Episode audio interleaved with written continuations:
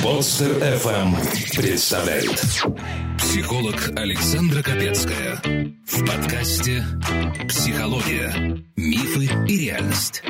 Добрый день, дорогие друзья. Народная аптека продолжает свою работу. Я рада вас всех слышать, с вами общаться. Вот так, пускай и заочно. А у меня сегодня прекрасные гости. Как вы знаете, мы других не держим. Это адвокат, адвокат юридического бюро «Добровинские партнеры». Между прочим, на минуточку, автор научных статей ни много ни мало о суррогатном материнстве и автор своего собственного проекта на YouTube «Защита в деталях» Мирей Рапопорт. Мира, здравствуйте. Здравствуйте, очень рада вас видеть. я думаю, что присутствие в моей студии, оно для вас, в общем, достаточно привычно. Э, раз вы уже ведете свой YouTube-проект. Да, да, это правда. Я думаю, что вы уже себя чувствуете комфортно, тем более, что и работа наша, можно сказать, как э, работа смежных специальностей. Конечно, потому что работа юриста и психолога, она подразумевает работу с людьми. А работа с людьми — это самое важное и самое сложное. Вам э, приходится привлекать моих коллег к работе? Конечно. Часто? Довольно часто.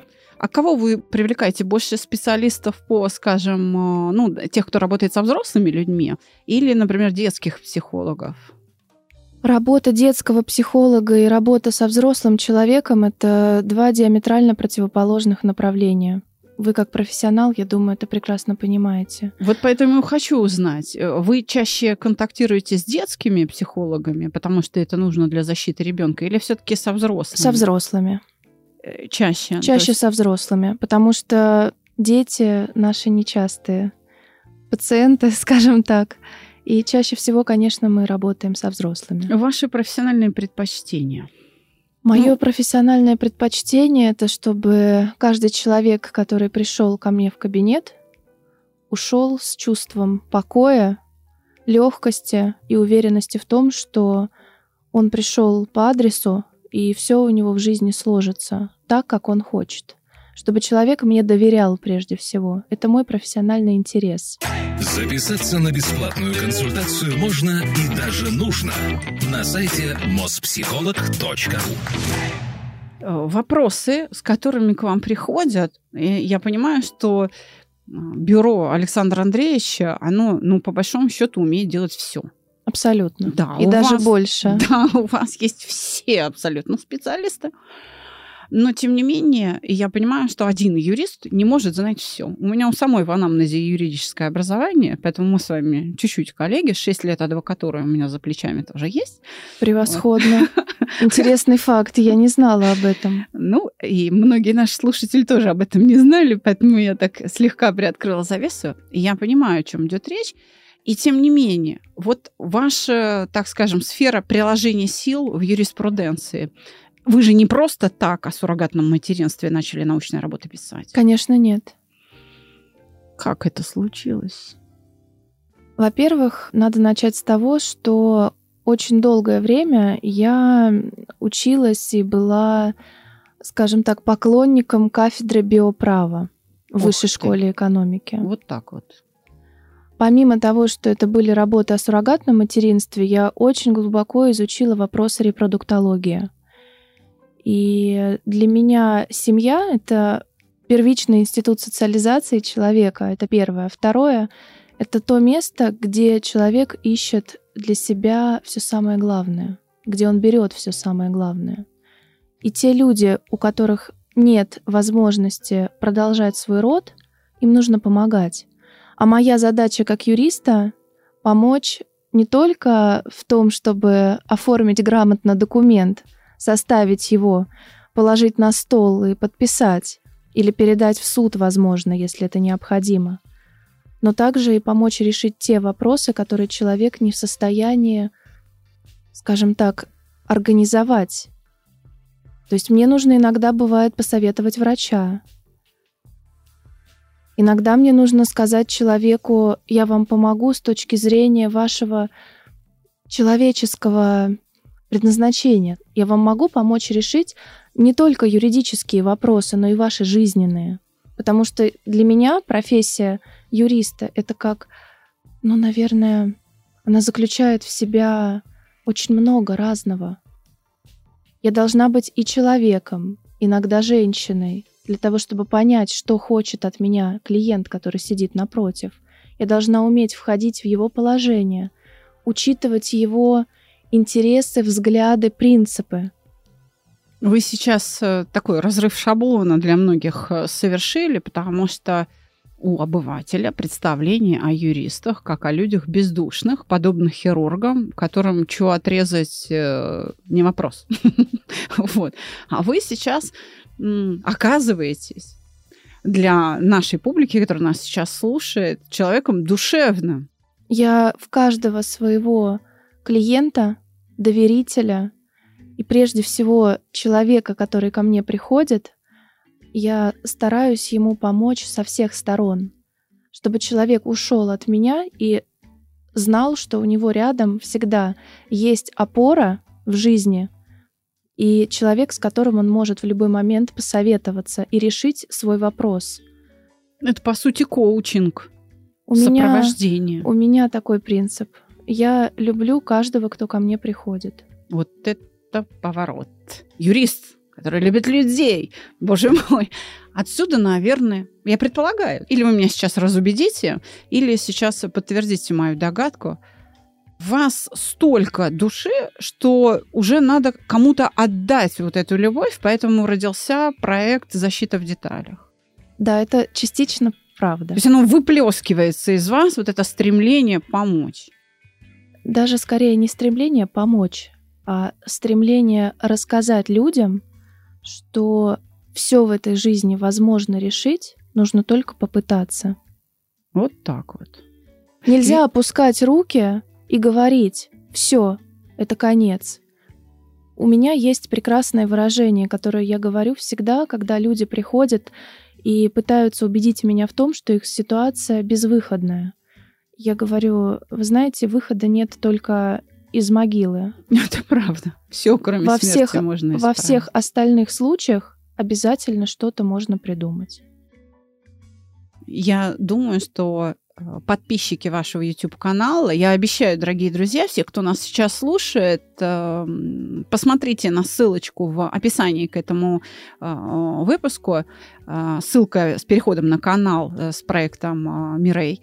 Защита в деталях. Я думаю, что все, кто будут смотреть, убедятся в том, что это действительно так. Я желаю этому проекту процветания, потому что когда первый выпуск пилотный, ну даже не пилотный, а первый уже выпуск, который вышел у вас на канале, мы разместили в своем маленьком чате в Телеграме. Во-первых, там сразу отреагировали люди, а во-вторых, они стали писать мне в личку. А вот у нас есть традиция – почему-то, несмотря на то, что мы создали чат, пишут все равно мне персонально. Дорогие друзья, если вы у нас в Телеграм-чате или в нашем Телеграм-канале, мне, конечно, приятно, что вы лично мне пишете. И я, конечно, вы все знаете, я всем отвечаю рано или поздно. Если вас много, то но с небольшой задержкой. Но, пожалуйста, общайтесь в чате. Он для этого предназначен. Не только я могу вам помочь, но и мои выпускники. И, между прочим, на минуточку, в нашем чате есть Мирей Рапопорт. Да, это правда. Я там даже что-то написала однажды. И я очень активно слежу за всеми обновлениями, потому что мой профессиональный багаж пополняется. Я постоянно для себя что-то новое узнаю. Предлагаю вам сегодня, вот прямо сейчас, пополнить свой профессиональный багаж разбором письма. Очень Примерьте интересно. на себя, да, роль психолога. Готовы? Конечно. Поехали. Добрый день, Александра. Мой вопрос может казаться простым, но я в нем разобраться не могу. Все дело в том, что каждый раз, когда я собираюсь сделать что-то хорошее, получаюсь плохой. То ли веду себя подозрительно, то ли родилась невезучей.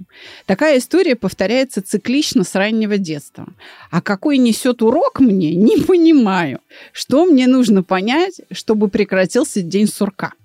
Мне нравится делать сюрпризы и общаться с людьми. Но при совмещении этих занятий неизбежно происходит какой-то трэш. Так же, как и все, приведу конкретный пример. Возьму последнюю завершившуюся ситуацию. Мой приятель, владелец крупного бизнеса, и несколько лет назад у него был юбилей. Мне хотелось сделать незабываемый праздник, объединив для этого усилия всех коллег, желающих того же. Я не имела отношения к его делу, но знала почти всех в его штате. Придумав гениальную, как мне казалось, идею, я начала тихонько подключать остальных, давая всем какие-то задания. Подготовка началась месяца за три, как и всегда. Но один из тех, кого считал адекватным человеком, рассказал все шефу причем преподнес все в таком свете, так представил все имеющиеся факты, что я бы даже сама поверила, что настраиваю весь коллектив против него и хочу занять его место. Конечно же, тот факт, что никакого отношения к его делу я не имею, всеми почему-то благополучно был упущен. Развернулся такой скандал, что поздравлять стало некого. И не с кем. И незачем. Следующие два года я боролся с последствиями своей идеи на всех фронтах. Простил ли меня весь коллектив? Не знаю. Но отношения с самим приятелем наладились. Он понял, что я вовсе неплохая. Но разве он не знал об этом с самого начала? Почему он поверил коллеге в тот конкретный момент? Неужели только в американских фильмах бывает так, что именинник заходит в комнату, включает свет и видит всех знакомых с подарками?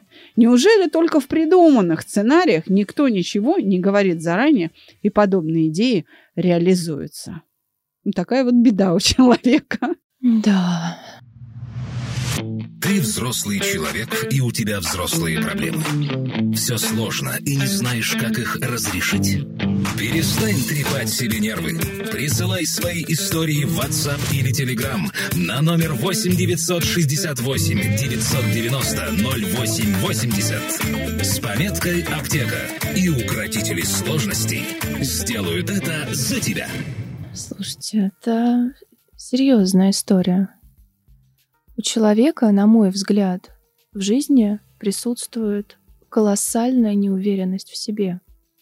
Как вы проницательны. А мне можно даже больше ничего не говорить. Продолжайте, Мира. Это первое, о чем я подумала, когда чисто на слух воспринимала текст, который угу. человек пишет. Очень много приставок «не» очень много слов, маркеров, которые выдают позицию слабую. Человека, не который по жизни лидер, а человека, который, но он не понимает, в какую сторону двигаться и как уже о себе заявить. Как организовать праздник так, чтобы всем было хорошо, и чтобы сказать «вот я», смотрите, как я могу. И когда этого не наступает, по тем или иным причинам, даже когда эти причины от самого человека не зависят, наступает такое разочарование. И Знаете, это вошло в привычку уже, мягко говоря. с языка. Она действует действительно по привычке. Вот э, вы прям мою работу выполнили. Да, действительно, человек очень неуверенный в себе. То есть она почему так сомневается в том, что вот я, наверное, какая-то невезучая. Я какая-то не такая. Да. Вот я как-то не так сижу, не так говорю.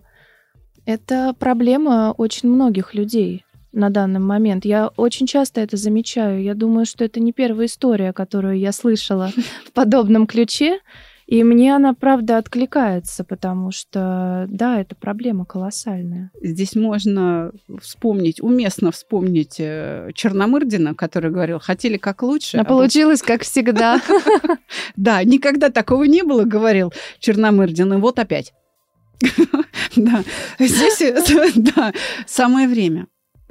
А, вам не кажется эта девушка наивной? Нет, мне не кажется она наивной. Мне кажется, она все прекрасно понимает, что есть проблема. Если бы она была бы наивной, она бы продолжала так жить и не написала бы вам письмо. А я вот вижу наивность. Знаете в чем? В том, что ей не хватает такого трезвого взгляда. Вы знаете, она не проверяет, готовы люди участвовать в ее секрете или нет. И в этом ее наивность. То есть все тоже хотят сделать шефа счастливым, а это оказывается не так. То есть она не проверяет, как думают другие. Ее наивность в том, что, ну, если она хочет добра, то и все хотят добра. А вот это действительно далеко не всегда так. Это действительно, правда. всегда в коллективе найдется паршивая овца, которой на самом деле не против нее действует, а против шефа. Возможно, этот сотрудник не исключено. Я лишь предполагаю. Конечно, мы с вами, да, не участники ситуации и не знаем правды. Да, конечно. И можем сейчас заблуждаться в оценках. Но, возможно, этот конкретный человек хотел сделать плохо не ей, а шефу. И, собственно, он своей цели достиг. То есть он испортил праздник. Понимаете? Он воспользовался именно ее наивностью. Она не проверила, он думает, так, мы же не знаем, кого шеф обидел. Понимаете? Конечно, это большой, возможно, это большой коллектив, где шеф злорадствует. И где-то был неправ. И обидел какого-то не такого сотрудника. И сейчас у него настал у этого сотрудника час X для того, чтобы... Да, как крокодил из засады шмяк, да, и съесть пришедшую да. на водопой, так сказать, антилопу. И вот это она и не проверяет. Я вижу эту наивность. Но я вижу в том числе стремление действительно э, решить проблему. Хотя я полагаю, что День сурка ее заключается не только в неудачах по поводу праздников, а скорее всего он шире, чем только э, вот празднества или сюрприза. Скорее всего, она попадает в просак и в других обстоятельствах. Может быть, как раз из-за наивности она в них попадает, сама того не понимая. Тогда на что надо влиять? Я думаю, что надо влиять конкретно на свою голову и обращаться к специалисту для того, чтобы решать такие проблемы. Правильно. Нужно влиять на вот эти самые наивные ожидания. Нужно приближать их к реальности. То есть девочка вообще с большой фантазией. Я бы... С конкретной, я бы сказала, фантазией. Я не знаю род ее деятельности, у нас здесь не указано, но это барышня... Точно не организатор праздников. Совершенно точно. Она явный креативщик. Ей нужно платить за то, чтобы она выдумывала, но не организовывала это. Мне кажется, нужно заплатить за ее выдумку, забрать за и сказать, все, спасибо. И на этом остановиться. Как говорится, у такого человека все в руках горит. Правда? То есть она не мастер коммуникаций. С одной стороны... Она не менеджер, скорее. Это точно. Она не менеджер. Но она, видите, как она хороший друг. Согласна? Да. Она, ви- она искренне верит в то, что ее внутренний свет может озарить многих людей вокруг нее и придать, может быть, какой-то позитив, счастье, чувство праздника того самого. Может быть, она человек-праздник, может быть, она человек-праздник и хочет этот праздник дарить всем вокруг, но у нее просто не получается. Может быть, она слишком добрая. Я думаю, что да, у нее это не получается, потому что она делает больше того, что надо. То есть она немножко вот а, переусердствовала в этот раз и во все предыдущие Гиперболизированно разы. так себя ведет. Точно. Поэтому, значит, ей надо сделать выбор. И э, из двух магистралей возможного решения проблемы. Первое. Либо ей нужно меньше фантазировать и больше смотреть в реальность, тогда ей к психологу для работы с ожиданиями. В этом случае она расстанется со своим удивительным талантом придумывать да. он будет другим. Либо ей нужно продолжать придумывать, делать из этого бизнес, но не заниматься менеджментом и коммуникациями, осознанно ограничивая свою активность. Три пути есть у человека, и я бы со своей точки зрения, если бы я оказалась, не дай бог, в такой ситуации, потому что мне повезло, что я умею управлять своими эмоциями и как-то принимать правильные решения – я думаю, что я бы выбрала первый вариант. Потому что не факт, что бизнес пойдет. Не факт, что она сможет реализоваться. Может быть, у нее произойдет какой-то переломный момент, похожий на этот случай, и ей вообще уже ничего не захочется. Она должна сделать так, чтобы прежде всего ей было эмоционально комфортно. А когда человеку, как мы знаем, эмоционально комфортно, и он уравновешен, он а, чувствует себя уверенно в себе, он может создавать великие вещи. Это правда. Но я бы все-таки, я бы все-таки а, проголосовал за второй вариант. За то, чтобы все-таки фантазировать. Знаете почему? Мир вперед двигают чудики. Нам без них не выжить. Они открывают нам новую реальность, прорывают эти горизонты. Это забавно. Да, и мы все начинаем другой жизнью жить, правда, не сразу, да, поочередно. переходя вот в их тот новый мир, который они открыли. Так родилось радио, спасибо Попову, да, так э, родилось там э, электричество, цепочка Яблочкова, которую приписывают вообще э, другому человеку, ну, неважно. То есть э, и, и так далее. Очень много что родилось благодаря вот этим чудикам. А понимаете? А сколько среди известных поэтов, авторов совершенно невероятных картин, тот же самый Ван Гог, например. Маяковский. Конечно. Это совершенно особый ритм, да. Вот эти чудики, они меняют нашу жизнь. Поэтому, а почему бы не воспользоваться все-таки, знаете, вот не ограничить свой талант, а возвести его, возвеличить его? Может быть, это ее предназначение. Ну и пусть она им воспользуется, потому что тогда она точно сделает кого-то счастливым, правда, при помощи человека, способного организовать. У меня сегодня на Народной аптеке была Мирей Рапопорт. Прекрасный юрист, прекрасный человек. Вы можете себе представить? Адвокат с душой. Большое вам спасибо за приглашение. Это был невероятно интересный для меня опыт. Я думаю, что мы с вами еще неоднократно встретимся. Обязательно. Всего вам доброго, дорогие друзья. Пишите письма. Ждем новых запросов. Встретимся в следующий понедельник. До свидания. Всего доброго вам.